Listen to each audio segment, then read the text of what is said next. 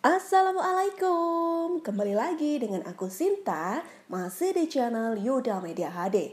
Nah, kali ini di channel Yuda Media HD punya program baru loh, namanya Dongeng Mistis. Nah, isinya apa? Isinya ada cerita mistis, cerita horor, dan cerita misteri. Pokoknya sesuatu yang menyeramkan ya. Buat kalian yang belum subscribe channel ini, jangan lupa segera subscribe dan aktifkan loncengnya biar kalian gak ketinggalan kalau kita update cerita mistisnya. Kali ini aku akan membacakan cerita mistis yang dialami oleh seorang penulis bernama Restu Wiratmaja. Kejadian ini dialami oleh penulis ketika melakukan sebuah kegiatan di bumi perkemahan Cileles Majalengka. Nah, kalian pasti penasaran dong. Kalau gitu langsung aja ya. Maukah kamu bergabung dengan keluargaku?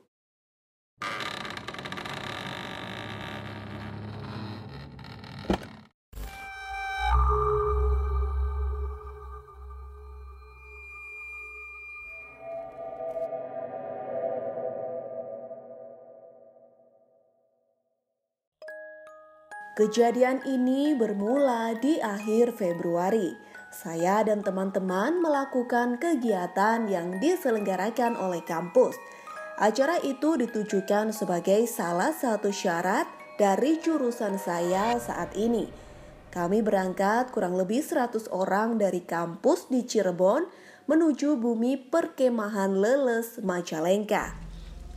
Dengan menyewa dua mobil truk, kami saling berdesak-desakan Mayoritas peserta adalah perempuan. Karena jurusan saya kebetulan lebih banyak perempuan dibanding laki-laki. Bumi perkemahan ini terletak di Jalan Pandaherang, Pandaherang, Sindangwangi, Kabupaten Majalengka. Tempatnya yang dipenuhi dengan pepohonan pinus dan tanah yang bergelombang membuat kami harus memposisikan tenda dengan benar. Saya bertujuh ketika itu. Kebetulan saya ditunjuk untuk bagian memasak karena dari semua anggota masakan saya yang mungkin bisa dikatakan lumayan. Kami tiba di sana sore hari, lalu makan dan istirahat sejenak. Selanjutnya kami membuat tenda yang mana panitia sendiri yang mengatur letaknya. Untuk laki-laki di atas, Ingat, jangan melewati batas dari tali ini. Ucap salah satu dari panitia. Kami hanya manut dan jalankan perintah langsung dari panitia. Sekitar jam 4 lebih 15 sore kami selesai membereskan tenda. Namun di jam 4.30 sore tiba-tiba hujan mengguyur tempat kami. Kami langsung membuat jalan air agar arahnya tidak mengenai tenda kami. Alhasil, sampai jam 5 kami terjebak di dalam tenda karena luaran sudah penuh air dan hampir mengenai tenda. Atas rundingan panitia, seluruh peserta digiring ke tempat panitia yang kebetulan bentuknya seperti rumah. Namun ketika kita sedang beberes tenda dan lainnya, ada seseorang yang mengintip di balik pepohonan yang letaknya satu mil dari tempat kita. Saya melihat dengan jelas bentuk lekuk tubuh seorang nenek tua dengan wajah keriput dan rambut penuh uban. Nenek tua itu mengintip dari balik pepohonan dan anehnya hanya saya yang melihatnya. Ketua regu kami, Eko, dia mengagetkan saya ketika pandangan saya tertuju kepada nenek tua yang berada di balik pepohonan itu. Ra, Wira, lagi apa? Tanya Eko. Lihat gak ada nenek tua di balik pohon pinus? Anehnya cuma liatin kita aja. Emang di bumi perkemahan ini ada penduduk? Pertanyaan saya ini membuat Eko terkejut. Dia melihat-lihat dengan cermat tentang apa yang baru saja saya pandang di balik pepohonan pinus itu. Kamu nggak halu ya? Tanya Eko. Mana ada, itu jelas dia lagi nengokin kita. Emang kamu nggak lihat? Tanya saya. Eko menggeleng-gelengkan kepalanya sambil melanjutkan membereskan tenda.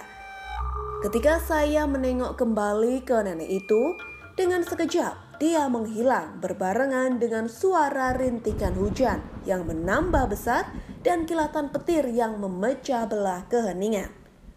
Pikiran pertama saya kala itu adalah mungkin saya kecapean karena perjalanan dari Cirebon Majalengka lumayan jauh. Belum lagi di tengah perjalanan tidak makan. Jadi awalnya hanya berpositif thinking.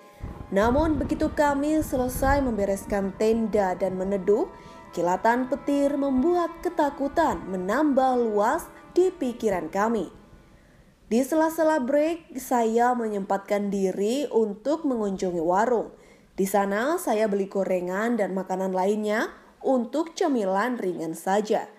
Sempat ada percakapan antara saya dengan ibu warung karena saya tidak bisa menggunakan bahasa Sunda, jadi saya melakukan komunikasi kepada ibu warung itu menggunakan bahasa keseharian saya, bahasa Indonesia. Kira-kira seperti ini. Bu, kalau di sini dibuka setiap hari? Tanya saya kepada ibu warung itu. Enggak dek, kita buka kalau ada kegiatan buper aja. Ibu nggak berani ke sini sendirian, takutlah. Jawab ibu warung itu. Oh, jadi kalau nggak ada kegiatan, ibu nggak buka warung? Tanya saya. Iya dek. Mau tanya nih bu, kalau di tengah hutan emangnya ada penduduk? Tanya saya. Ibu itu menengok ke kanan dan ke kiri. Pamali dek, gak ada penduduk di sini. Emang ada lihat apa? Tanya ibu itu. Saya lihat nenek tua dengan wajah yang sangat pucat. Apakah dia penduduk sini? Tanya saya. Ibu itu menampakkan raut wajah kebingungan. Nih dek, semuanya tujuh ribu. Jawabnya. Loh bu, kok nggak dijawab? Ibu itu hanya terdiam. Saya memberikan uang pas senilai 7000 dan kembali ke tempat peneduhan dengan wajah kebingungan. Dalam pikiran saya, ibu warung itu menyembunyikan sesuatu. Tidak mungkin juga dia tidak mengetahui sesuatu mengenai tempat ini. Tepat setelah Isya, materi untuk pengukuhan racana dimulai. Peserta diwajibkan membawa alat tulis dan alat sholat untuk melakukan sholat berjamaah. Posisi di sana ketika telah hujan memang dingin, dan saya adalah tipe orang yang alergi dengan dingin. Sekalinya dingin, badan saya keluar bentol-bentol. Setelah itu akan pusing dan seterusnya bisa pingsan mendadak. Rencana panitia adalah pengisi materi berasal dari wakil rektor 3 atau bagian kesiswaan. Namun ternyata yang diharapkan tidak membuahkan hasil. Pak dosen tidak bisa berkunjung ke tempat kami karena medannya yang terjal, juga kondisi sudah malam. Akhirnya panitia mengisi dengan acara-acara biasa seperti acara perkenalan, game, atau apa pun yang tidak membuat boring peserta. Dan naasnya saya ditunjuk untuk menghibur para mahasiswa untuk melakukan stand up. Karena dulunya pernah ikut lomba stand up dan berhasil menyabet juara. Akhirnya pihak panitia menetapkan saya untuk menghibur para peserta. Setelah 15 menit berselang, badan saya agak kurang enak karena sore tadi basah-basahan demi membeli gorengan di ibu-ibu warung itu ketika jam tidur, saya bersebelahan dengan Bopi atau Firman. Kata Bopi, badan saya agak anget. Dia juga tahu kalau saya tidak boleh kecapean alias gampang ngedrop. Alhasil malam itu Bopi juga jaga-jaga. Barangkali ada sesuatu yang tidak beres pada saya. Mungkin ini belum seberapa, namun belum ada tanda-tanda gangguan yang lebih parah. Namun sebelum saya tidur, saya minta diantarkan oleh Bopi untuk kencing. Sekalian juga si Bopi mau cuci muka. Alhasil kami izin ke panitia untuk pergi ke kamar mandi dan panitia mengizinkan. Karena posisinya sudah malam, suara riuh hewan alam juga menjadi suara yang mengerikan di tengah hutan. Belum lagi suara aliran sungai Curug Leles yang membesar setelah hujan, untungnya genangan dan debit air tidak terlalu besar. Setelah selesai, saya menunggu Bopi untuk keluar dari kamar mandi. Kira-kira lima menitan dia di kamar mandi, karena kaki saya kebas, akhirnya saya berjongkok di depan kamar mandi. Pandangan saya menjadi tak fokus ketika mendapati seorang wanita membawa bungkusan hitam sambil menengok ke kanan dan kiri. Saya pikir itu adalah salah satu dari peserta yang ingin membuang sesuatu. Tak bisa dipikirkan dalam nalar ternyata yang dia buang adalah pembalut. Dia membuangnya tepat ketika aliran sungai Curug Leles berdebit besar. Awalnya saya ingin mendekat, namun ketika saya beranjak bangkit, si Bopi sudah keluar dari kamar mandi. Ada apa, Ra? Tanyanya. Eh, enggak, enggak ada apa-apa. Ucap saya dengan hati yang kurang tenang. Bisa-bisanya ada peserta yang mengikuti kegiatan ini di tengah hutan dalam keadaan datang bulan. Ayo masuk. Bopi mengajak saya masuk ke ruangan panitia yang berbentuk rumah itu. Setelah itu, kita tertidur. Tepat di waktu subuh, teman kelas saya dengan nama samaran Kajol, Bir, Lutung, Ciut, dan Eno ini, cewek semua ya, mereka berlima diskusi dengan wajah yang serius. Eh, tahu nggak? Tadi malam saya di rep-rep, jelas banget serius. Tangannya besar, berbulu, warnanya hitam, kayak gendruwo gitu. Jiut mengawali pembicaraan diskusinya. Lah, kok sama? Tanya Lutung. Dih, apaan sih? Kalian lagi ngobrolin apa sih? Tanya saya kepada mereka. Malam tadi kita di rep-rep. Sama, genruwo. Sumpah ini bener-bener gak fix tempatnya, pasti ada yang salah. Ucap Kajol. Memang benar, argumen Kajol tidak salah. Apa yang saya lihat tadi malam benar-benar sangat jelas. Seorang wanita membawa bungkusan hitam dan membuangnya ke sungai itu. Saya sama Bir aja mau kabur, tapi takut. Jelas Eno. Takutnya? Tanya Bopi. Kamu tahu nggak ada suara orang tapi nafasnya gede banget. Jelas Eno. Hah, halu kali. Seriusan, saking apanya saya halu di tempat di tengah hutan kayak gini? Tanya Eno. Udah-udah nggak enak diliatin sama panitia. Ucap Lutung sambil mengarahkan wajahnya ke beberapa panitia yang sedang membicarakan kami. Nanti lagi gibahnya. Tawa mereka. Akhirnya kita semua bersiap-siap untuk melaksanakan sholat subuh. Setelah selesai, panitia memberi waktu untuk bersiap-siap pada kegiatan selanjutnya, yaitu cari jejak. Panitia juga menanyakan kondisi kita semua. Apabila ada yang sakit, segera melaporkan karena medannya menanjak dan terjal. Semua siap? Tanya panitia. Siap kak. Begini, nanti ada lima pos. Kalian harus memasuki tiap pos dengan tanda berikut. Jelas panitia itu sambil memegangi tali rafia berwarna merah. Tali rafia kak? Tanya peserta lain yang posisinya tiga banjar dari saya. Benar, jangan sampai kalian salah jalan. Ingat, tali ini kita ikatkan di pepohonan jadi jangan sampai kalian tidak fokus untuk memperhatikan kanan dan kiri jalan. Lalu di setiap sisi kalian juga jurang. Jadi harus hati-hati ya. Ucap panitia tersebut. Siap kak. Kebetulan kami hanya grup laki-laki sendiri, sisanya perempuan semua. Awalnya saya kesal karena giliran saya untuk mencari jejak diakhirkan. Namun beberapa panitia menyarankan agar laki-laki jangan diakhirkan guna untuk menjaga-jaga grup perempuan yang sudah naik duluan. Trail yang kita gunakan untuk mencari jejak sangat curam, menanjak, dan di pinggiran kanan kita langsung ke jurang.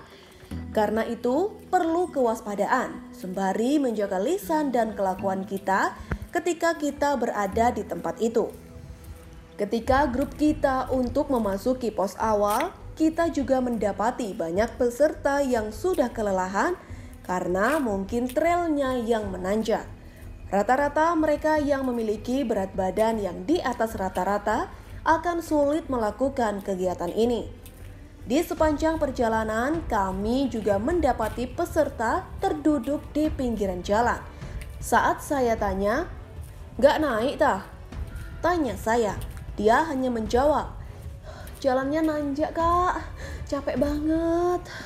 Teriaknya sambil menghela nafas. Para peserta yang kecapean dan tak bisa melanjutkan perjalanannya, mereka benar-benar sudah angkat tangan. Sebelum kami memasuki pos 1, saya sempat berbincang-bincang dengan Eko dan Bopi. Tempat ini kan nanjak, ada nggak ya penduduknya? Tanyaku. Kemungkinan ada.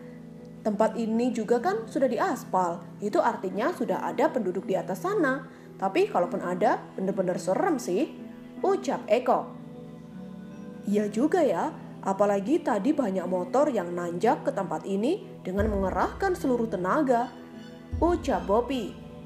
Memang benar, tempat itu sangat curam bagi penduduk yang memiliki motor untuk menaiki kembali tempat itu.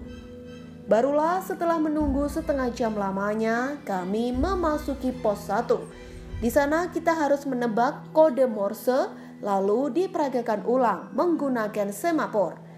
Fatalnya kami tidak mengerti hal itu dan beberapa saja materi yang kita ingat. Akhirnya kami kena hukuman dengan mengenakan bunga di telinga dan tidak boleh lepas hingga pos terakhir. Lanjut di pos 2, kami disuruh membuat tandu dengan waktu yang singkat. Di pos ini kami bisa menyelesaikannya dengan baik. Lanjut pos 3, di pos ini kami terhalang beberapa grup yang masih diberikan pertanyaan oleh panitia. Di pos ini jalanan sangat terjal. Beberapa pepohonan menghalangi perjalanan kami. Akhirnya kami berhenti di antara pohon pisang yang menutupi jalan. Di situ kami mengucapkan hal yang tidak senonoh. Ah, hutan apaan sih? Hutan angker kayaknya. Ucapan demi ucapan yang kami lontarkan dengan spontan mengundang hal yang tidak mengenakan. Pasalnya, keadaan ini mengguncang para penghuni hutan dengan memberikan oyot mimang atau istilah untuk menyasarkan seseorang. Sumpah demi apa pun, kami tidak sengaja. Bukan hanya itu, tubuh saya merespon hal lain – saya digerakkan oleh sesuatu untuk menghancurkan pohon pisang yang menghalangi jalan kami. Sontak saja teman-teman merasa bingung. Wir, kamu kenapa? Tanya Bobby. Saya tidak menjawab dan terus menghancurkan pohon pisang itu dan membuangnya ke jurang.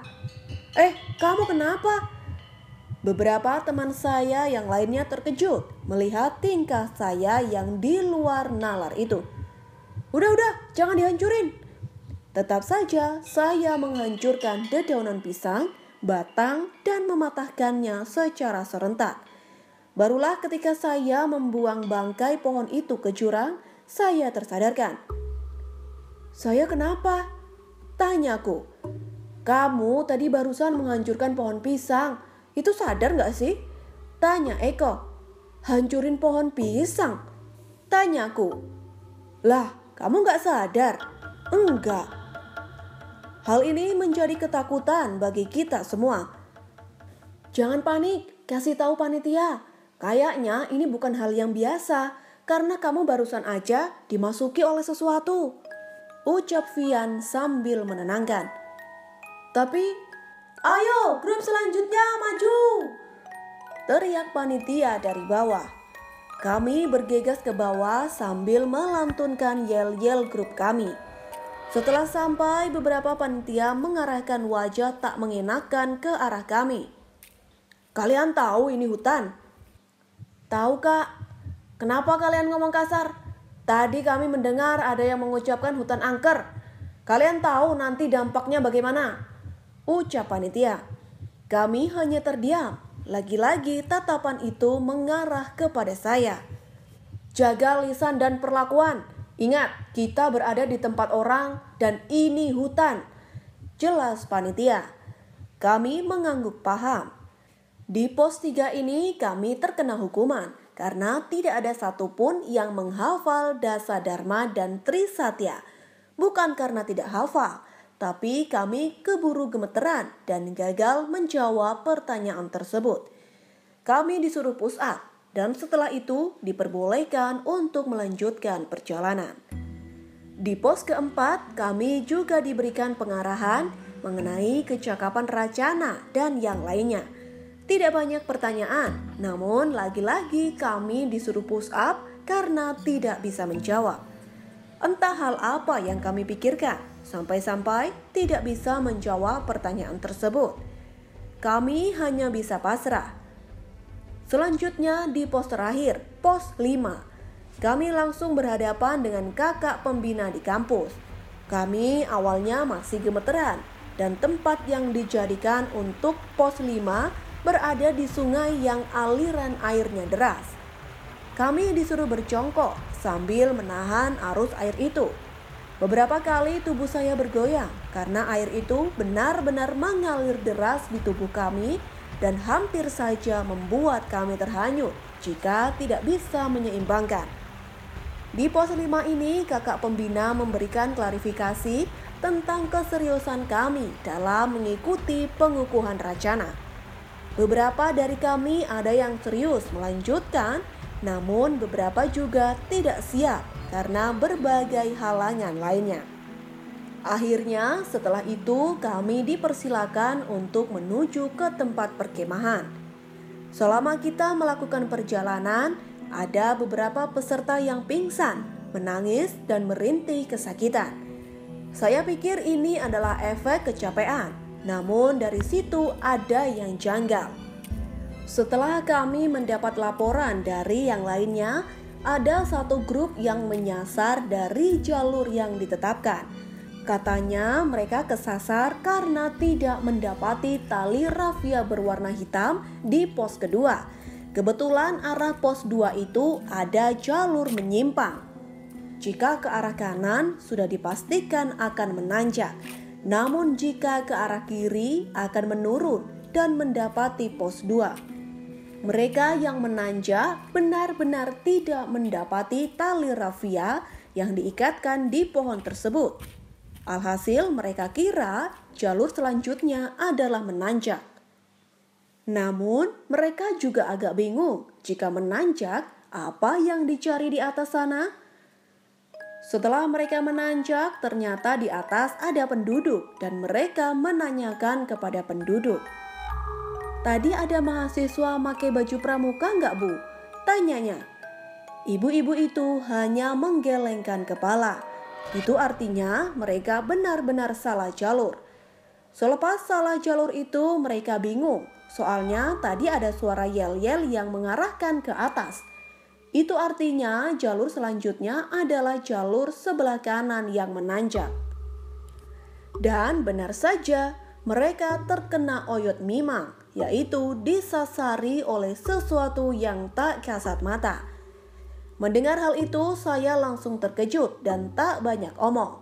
Saya langsung mengambil baju dan perlengkapan mandi saya untuk segera mandi. Setelah berada di depan kamar mandi, saya menunggu karena saya kira ada yang masuk duluan. Karena saya tahu ada suara gemericik air seperti orang mandi. Sepuluh menit lamanya saya menunggu. Akhirnya dari pintu sebelah ada yang keluar. Kak masuk aja, gak ada orang kok di sebelah. Ucap peserta yang tidak saya kenal itu. Saya kebingungan sekaligus merasa takut. Tadi yang berada di kamar mandi siapa? Beneran gak ada orang? Tanya saya. Gak ada kak, udah kosong dari 10 menit yang lalu. Jelasnya, Tentu saja hal ini membuat bulu kuduk saya merinding. Oh, makasih kak. Peserta itu tersenyum dan meninggalkan saya sendiri. Di saat saya membuka pintu, saya yakin ini hanyalah halusinasi. Dan benar saja, tidak ada orang di dalam kamar mandi itu. kosong. Tanpa berpikir lama, saya masuk ke kamar mandi itu. Awal-awal saya menikmati dinginnya air yang berada di bumi perkemahan leles itu. Namun lama-kelamaan, mata saya mengarahkan pada sesuatu yang tidak pernah saya bayangkan sebelumnya. Uban, ucap saya seperti mengeja.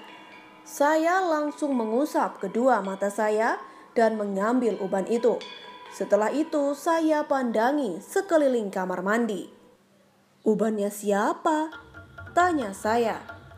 Dari depan pintu ada suara ketukan yang keras hingga membuat saya terkejut. Iya, bentar. Setelah itu terdiam. Saya ambil uban itu dan dimasukkan ke dalam plastik yang kebetulan celana saya menyimpan plastik sebagai cadangan tempat baju dan celana basah. Setelah saya keluar, saya mendapati Eko yang sudah berada di depan. Wir, cepet sholat terus makan. Kamu bisa masak kan? Tanyanya. Bisa kok. Oke, masak apa aja? Kasihan anak-anak kedinginan semua. Jelasnya. Oke, siap. Saya langsung menuju ke musola karena tempat kami dipindahkan sebab tenda tidak lagi layak untuk digunakan. Di sana saya mendapati Bobby dan yang lainnya sedang menunggu saya. Setelah sholat, saya mulai memasak mie dengan jumlah yang disesuaikan dengan kapasitas anggota kami. Setelah masak, kami makan bersama-sama. Di situlah pembahasan dimulai. Wir, kamu sadar gak sih hutan ini ada yang aneh? Tanya Eko. Bukan hutannya yang aneh deh, tapi mungkin ada kesalahan dari pihak kita. Ucap saya. Betul juga, tadi si Naya nanjak sampai ke desa atas, kena oyot mimang. Seriusan? Serius? Katanya bukan hanya itu. Panitia juga ada yang gak sadar kalau dia nanjak ke atas. Kayak ada yang gerakin gitu. Ucap Bopi. Ah, yang bener. Kali aja panitia mau ngecek sendirian. Jawab Eko. Beneran, soalnya panitia cewek yang nanjak sendirian. Kami terdiam mendengar penjelasan Bobby. Bentar, kayaknya bukan itu aja. Wira juga tadi hancurin pohon pisang tanpa sadar kan? Ucap Fian. Mereka menatap wajahku dengan serius. Eh iya, kamu tadi sadar nggak? Tanya Eko. Saya hanya menggeleng-gelengkan kepala. Pantesan. Pantesan apa? Pantesan. Mungkin ada kaitannya pas kita ngomong kasar tadi di pos menuju pos 4. Jelas Eko. Iya sih, tapi aku juga dapetin uban di kamar mandi barusan. Uban? Uban siapa? Tanya Vian. Mana aku tahu? Wah, ini udah nggak bener sih nih. Parah banget sih, tempatnya bener-bener angker. Ucap Vian. Hus, ada panitia. Kita langsung terdiam Panitia itu mungkin mendengar sepatah kalimat akhir yang kami lontarkan. Aduh, bisa gawat nih kalau tadi kedengeran. Ucap Eko. Cepat habiskan, ada materi di jam 5. Cepat! Ucap panitia itu. Eh, iya kak, siap. Kami segera menghabiskan makanan itu. Namun, hal yang aneh terjadi. Kepalaku tiba-tiba saja pusing. Napa Wir? Gak tahu perutnya mual. Eh, butuh minyak kayu putih gak? Sini. Eko memberikan minyak kayu putih untuk menghilangkan mual. Namun tetap saja, kepala ini seperti diputar-putarkan oleh alam. Pepohonan bergoyang-goyang, tanah seperti naik turun. Ada apa ini? Pikiran saya waktu itu benar-benar kacau. Perut benar-benar mual. Tuh, ayo cepat masuk. Jawab Eko. Eh iya, karena materi ingin dimulai, kami pun masuk ke dalam ruangan untuk memulai materi. Di sana saya tak bisa lagi menyeimbangkan tubuh. Sengaja tubuh ini disandarkan ke tembok agar lebih tenang. Namun beberapa jam setelah materi, tubuh saya seperti ada sesuatu yang masuk ke dalam tubuh. Wir, kamu kenapa? Tanya Bopi. Di posisi seperti itu, yang kulihat hanyalah perkataan yang tidak jelas. seperti samar-samar. Pandangan mulai kabur dan sedikit demi sedikit saya kehilangan kendali. Eh, eh, Wira pingsan! Sontak saja seluruh ruangan menjadi ramai. Panitia segera mengangkat tubuh saya ke posisi yang layak. Di sana berkali-kali hidung saya disuguhi minyak kayu putih agar saya bisa menghirupnya dengan leluasa. Bukan hanya itu, Perut saya juga diolesi oleh minyak kayu putih. Ada obat nggak? Tanya panitia. Nggak ada kak. Tadi dia makan apa? Mie. Akhirnya panitia membawakan roti, air putih, dan obat tablet seperti paracetamol. Namun hanya dalam hitungan menit tubuh saya bereaksi seperti orang menolak karena ajakan yang tidak disukainya. Datanglah anak Gemapala untuk membantu meringankan beban panitia. Kak, tolong bantu Wira, ucap Bopi. Anak Gemapala itu langsung duduk di samping Bopi. Dia kenapa tadinya? Katanya dia ngerusak pohon pisang, tapi nggak sadar ngerusaknya. Anak Gemapala itu hanya terdiam. Yang saya ingat ketika itu saya mendatangi suatu lokasi yang mirip sekali dengan hutan yang sama. Di tengah hutan itu saya mendapati tiga anak kecil dan seorang nenek tua yang sedang duduk di gubuk. Ketiga anak kecil itu mengelilingi saya sambil mengatakan, Main, yuk, main. Ucapnya, aku menolak dan ingin pergi. Namun setiap saya melangkah, tatapan anak-anak kecil itu berubah seperti orang marah. Saya hanya bisa menahan diri sambil memandangi sekitar. Saya ada di mana? Anak kecil itu terus-menerus mengelilingi saya. Dia menyanyikan suatu lagu dengan menggunakan bahasa Jawa. Nenek tua itu tersenyum dari gubuk reot sambil menggerak-gerakkan kedua tangannya. Ketika saya ingin pergi, ada suara yang membangunkan kesadaran saya bahwa saya bukan berada di alam manusia lagi. Wira, pulang yuk, di sana bukan tempatmu. Ucap suara tanpa rupa. Aku hanya bisa terdiam. Ternyata saya sudah berada di dimensi lain. Wira, pulang. Wira, pulang. Wira, pulang. Ucap suara itu berkali-kali yang membelah situasi mencekam itu. Ketika saya ingin beranjak pergi, nenek tua itu menghampiri. Kamu tidak punya siapa-siapa lagi. Maukah kamu bergabung dengan keluargaku? Tanya nenek tua itu. Aku hanya menggeleng-gelengkan kepala. Kak, gimana kondisi Wira? Dia lagi dibawa ke dimensi lain. Dia sedang bernegosiasi untuk menolak ajakan penghuni hutan itu. Ucap anak gemapala itu. Anak gemapala itu menekan jempol kaki saya sambil membisiki di telinga saya. Teman-teman kamu sedang menunggu. Ayo pulang sekarang. Tentu saja, seketika itu saya langsung terbangun dari pingsan. Wir, kamu kenapa? Ambilin air, ucap panitia. Aku disuruh meminum obat itu dan mendapati anggota Gemapala sedang terduduk di sampingku. Ada apa ini? Tanyaku. Kamu pingsan udah tiga jam. Jelas Bopi. Hah? Sudah, jangan diperpanjang. Ingat, jangan sekali-sekali lagi melakukan hal ini. Ucap anak Gemapala itu. Iya kak, Wajah Bopi dan Eko tampak khawatir. Begitu juga dengan Lutung, Bir, dan yang lainnya. Mereka semua sama-sama merasakan apa yang saya rasakan. Wir, bertahan ya, ucap Lutung. Gini deh, banyak banget kejadian di sini. Baru aja pas kamu pingsan, dua panitia kerasukan. Ucap Kajol. Kerasukan apa? Katanya penghuni di hutan ini. Jelas Kajol. Pantas saja apa yang dirasakan olehku dan juga yang lainnya sama. Semua bersumber kepada ketidaksopanan dan ketidaktaatan kita terhadap alam. Belum cukup sampai di situ, Beberapa panitia juga menghimbau untuk tidak berkata kasar. Tanggung sehari lagi ya? Tanya Lutung. Iya Tung. Untungnya selama dalam istirahat, teman-teman saya selalu bergantian menjaga. Mereka tidak ingin ada satupun korban dari kemarahan alam. Pada malam harinya, para panitia melakukan pertemuan untuk mengevaluasi segala sesuatu yang terjadi di tempat itu. Mereka pikir ada peserta yang haid, lalu membuang pembalutnya di sungai.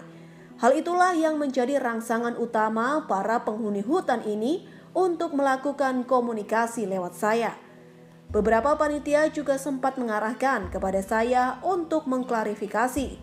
Saya menjelaskan secara rinci bahwa di tempat ini banyak sekali sesuatu yang tidak kasat mata berkeliaran di atas pepohonan pinus. Bukan hanya itu saja, nenek tua yang disebutkan merupakan penjaga dari hutan itu sendiri yang berguna untuk menjaga hutan tersebut dari sesuatu yang kotor. Hingga akhirnya panitia mengumumkan untuk selalu saling menjaga satu sama lain. Kakak pembina juga tidak ingin mengambil resiko terlalu dalam mengenai hal ini. Hingga akhirnya esok hari mereka mengumumkan untuk bertolak ke kampus karena tidak ingin mengambil resiko lagi. Tapi tubuhku masih belum stabil. Perkataan nenek tua itu masih terngiang-ngiang. Perkataan nenek tua itu seperti meracuni pikiranku untuk bergabung ke dalam alamnya. Pagi harinya, seluruh peserta berberes tenda dan perlengkapan mereka. Mereka bergegas membereskan karena sebentar lagi akan hujan dan itu berimbas kepada perjalanan mereka. Ketika kita semua ingin menaiki truk, ada seorang peserta yang mendapati sosok nenek tua itu berdiri jauh dari kerumunan kami sambil melambai-lambaikan kedua tangannya. Saya yakin nenek tua itu adalah nenek-nenek yang mengajakku untuk bergabung di dalam keluarganya.